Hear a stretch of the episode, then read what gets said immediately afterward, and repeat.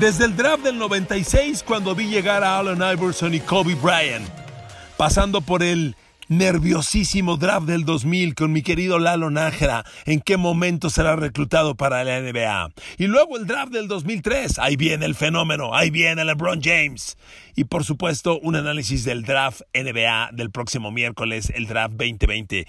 Queridos amigos, bienvenidos a este podcast. Un abrazo para todos los que me escuchan en Spotify, en Apple Podcasts, en Google Podcasts, en Amazon, en, Amazon Music. Un abrazo para todos. Gracias por escucharme, por el follow, por el like, por suscribirse, por compartir, por sus comentarios. Amigos, el draft de la NBA que está en puerta me mueve la memoria de muchos episodios muy bonitos. A ver, voy directo a los temas. Recuerdo perfectamente el draft del 96. En la NBA estaba entrando de moda que grandes talentos del high school, de la prepa, brincaban directo a la NBA. Acababa de llegar el fenomenal Kevin Garnett y todo el mundo decía que qué, desde la prepa a la NBA y veías a Kevin Garnett y decía, sí, es muy bueno. Hubo otros fracasados, pero siempre estaba la incertidumbre. El que brinca es porque tiene talento. Y en ese draft del 96, un nuevo portento de colegial. Un tal Kobe Bryant de Lower Merion High School en Pensilvania brincaba de Lower Merion High School, dije, perdón, brincaba de la, desde la preparatoria a la NBA. Y wow, era la nota. Pero ese año el talento de talentos venía de la legendaria escuela de Georgetown y se llamaba Allen Iverson. Y él fue la primera selección global. Pero con los años, no tengo que recordarle lo que pasó años después con Allen Iverson, con Kobe Bryant, se convirtieron en una de las grandes rivalidades de la NBA. Sin duda, Allen Iverson, Kobe Bryant, draft del 96. Qué recuerdos, qué momentos, amigos. Pero miren, cuando usted recapitula ese draft del 96, hijo tenemos que hablar de uno de los mejores drafts de todos los tiempos. A ver, le recuerdo. Primero global, Allen Iverson a los Sixers de Filadelfia. Segundo global, Marcus Camby, ¿eh? no es poca cosa. Jugador eh, consistente, productivo y de larga duración. Marcus Camby a los Raptors. Luego un petardazo, Sharif Abdurrahim, de acuerdo. Pero luego Stephen Marbury. A mí, Stephen Marbury es uno de mis favoritos históricos. Es de esos jugadores que nunca voy a entender por qué no ganó más, por qué no ganó nada en la NBA. Un talento bestial, monumental, botando el balón con un drible, una penetración increíble.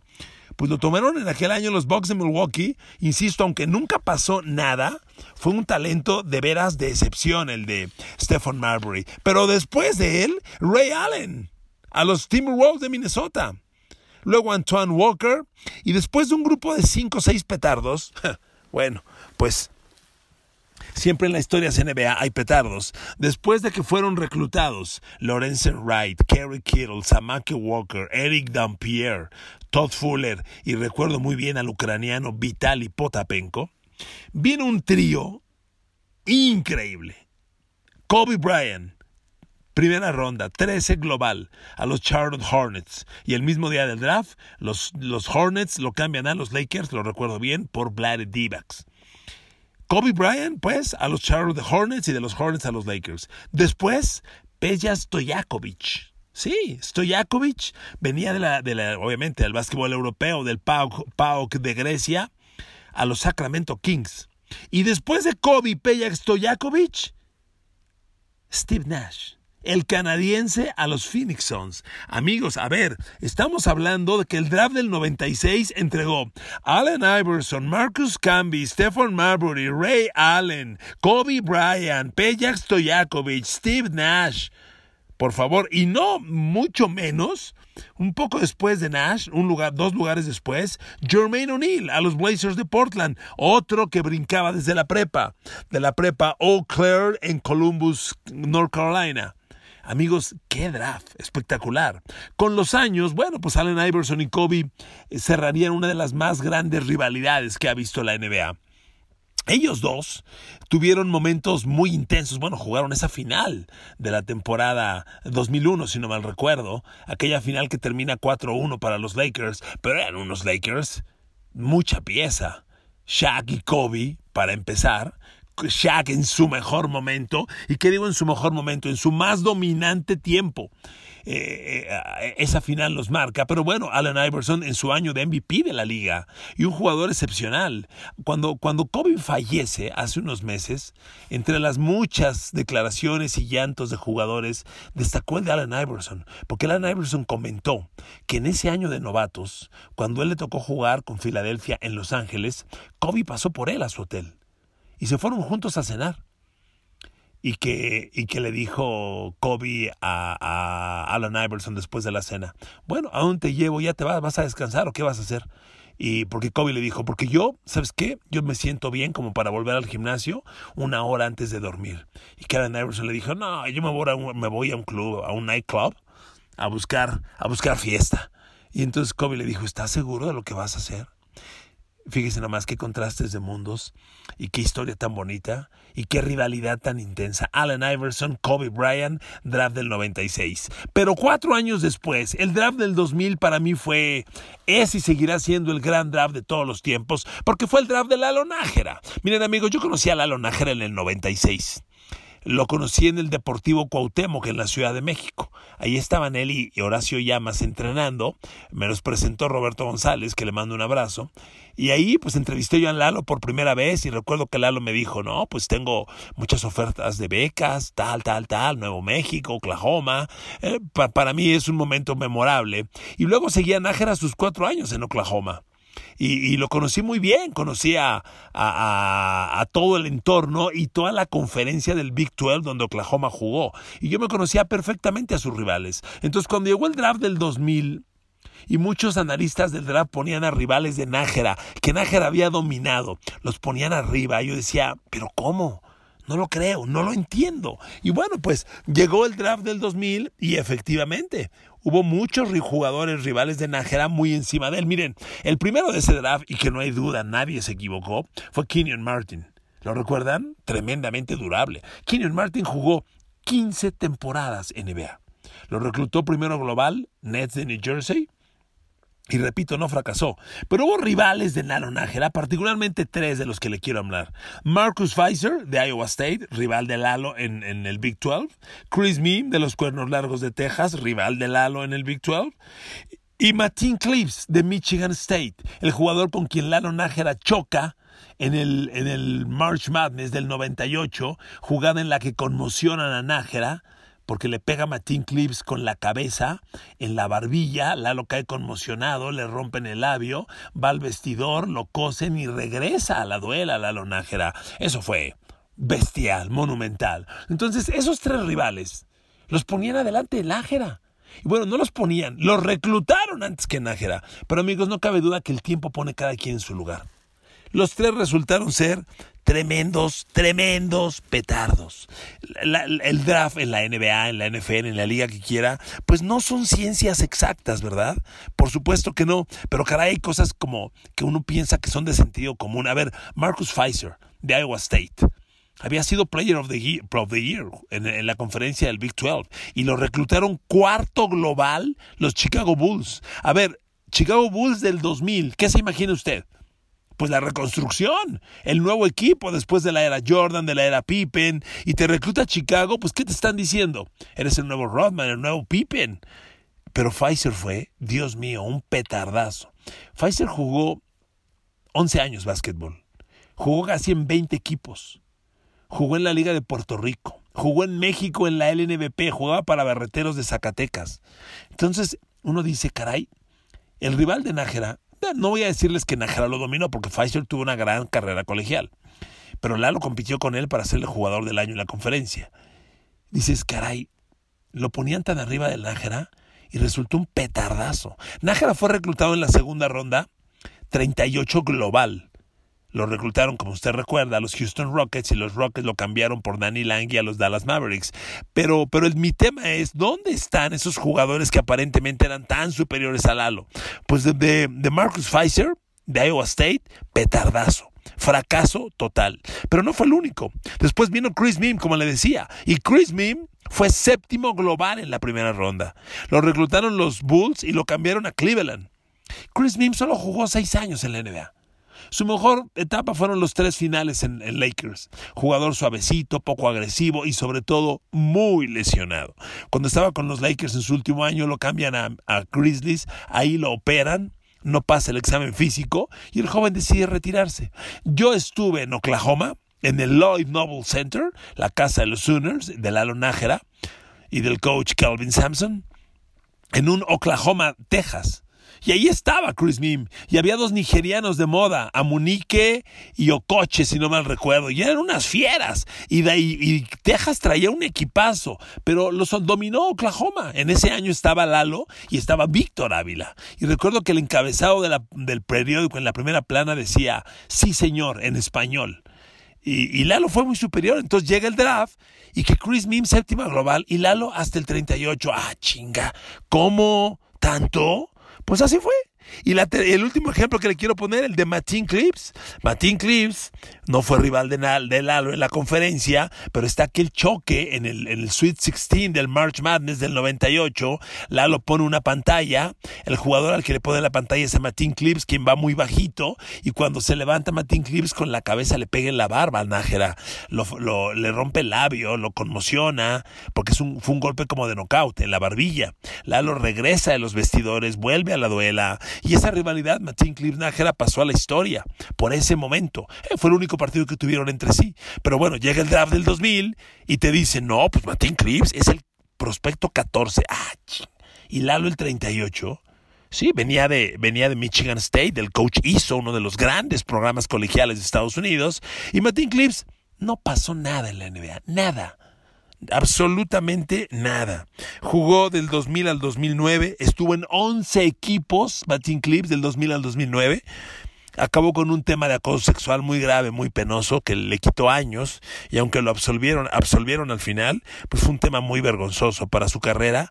Y ahí están los tres grandes rivales de Nájera, Marcus Pfizer, Chris Mim y Martin Clips, siendo reclutados muy por encima de Lalo y con el tiempo, Lalo confirmando que era infinitamente mejor. Lalo jugó 12 temporadas en NBA y fue muy durable, pero este draft del 2000 es uno de los más pobres en la historia. Hubo jugadores como, bueno, Stromae Swift, el segundo global, un petardazo que no sirvió para nada. Mike Miller, un canastero de Orlando Magic, pues, tuvo su etapa, pero no pasó nada. Jamal Crawford, ¿cuántos años duró Jamal Crawford?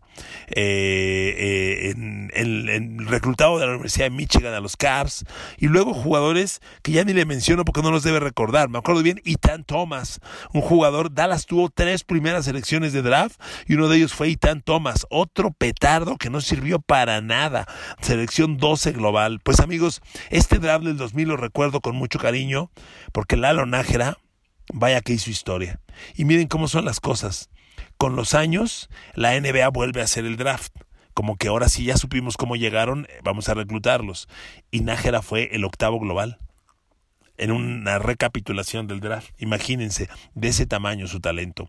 Otro draft que me marcó y que recuerdo con mucho cariño y con mucha claridad, amigos, fue el draft del 2003.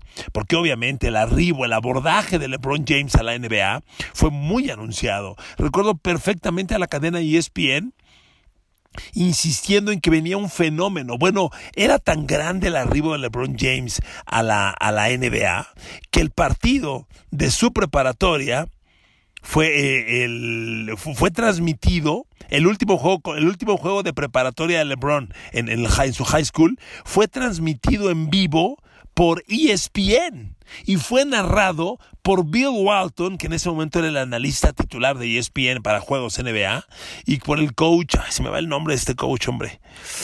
El coach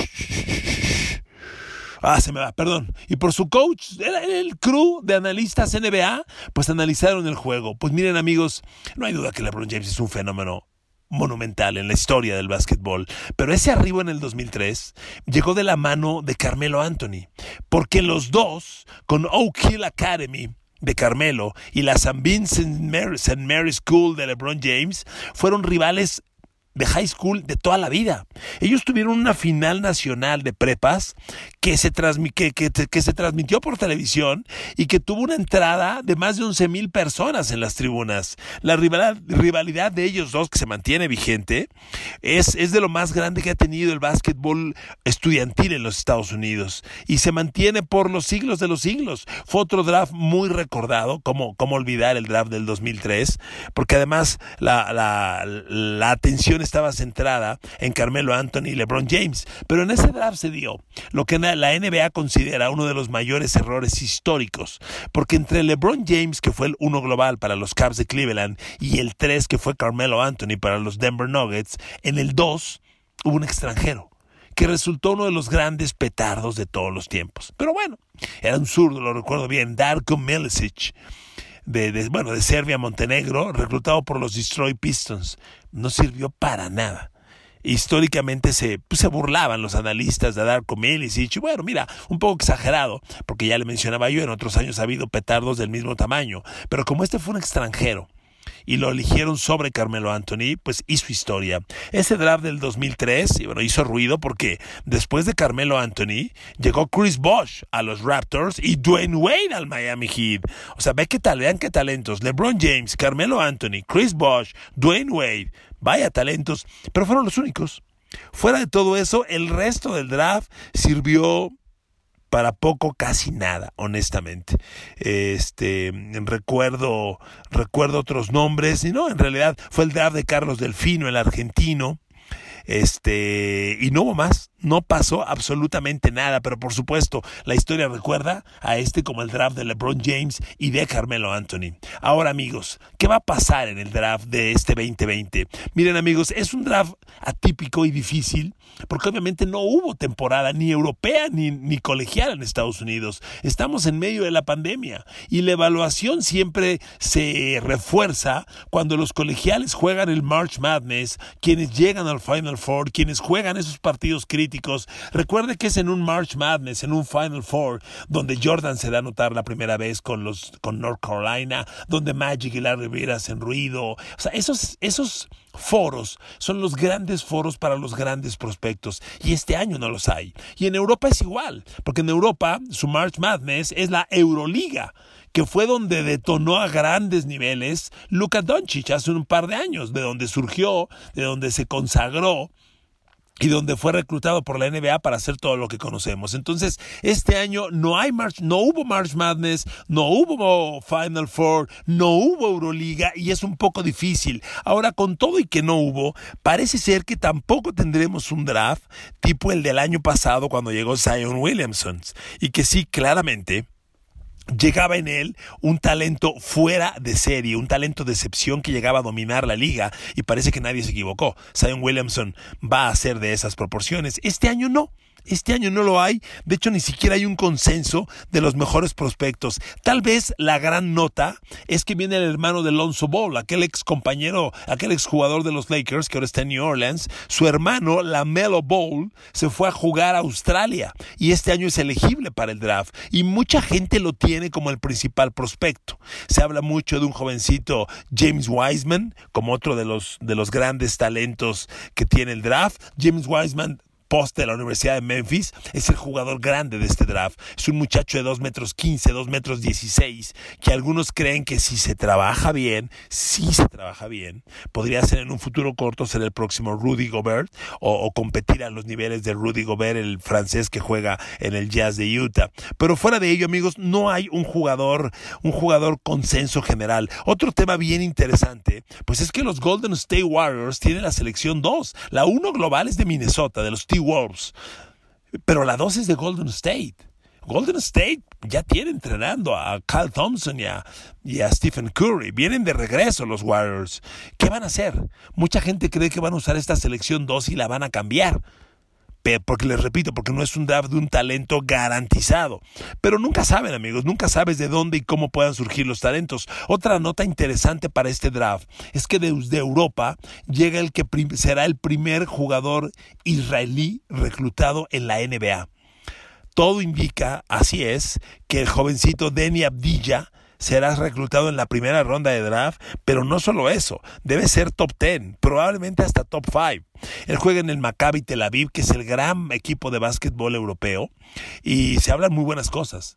A ver, Denny Advija es un muchacho que mide 2 metros 7, 2 metros 8 y, y que tiene buenos movimientos manejo de ambas manos, penetración, tiro de media, se dice que es un extraordinario pasador, como casi siempre ocurre con los, con los este, europeos, y es un muchacho con el que hay que poner atención especial.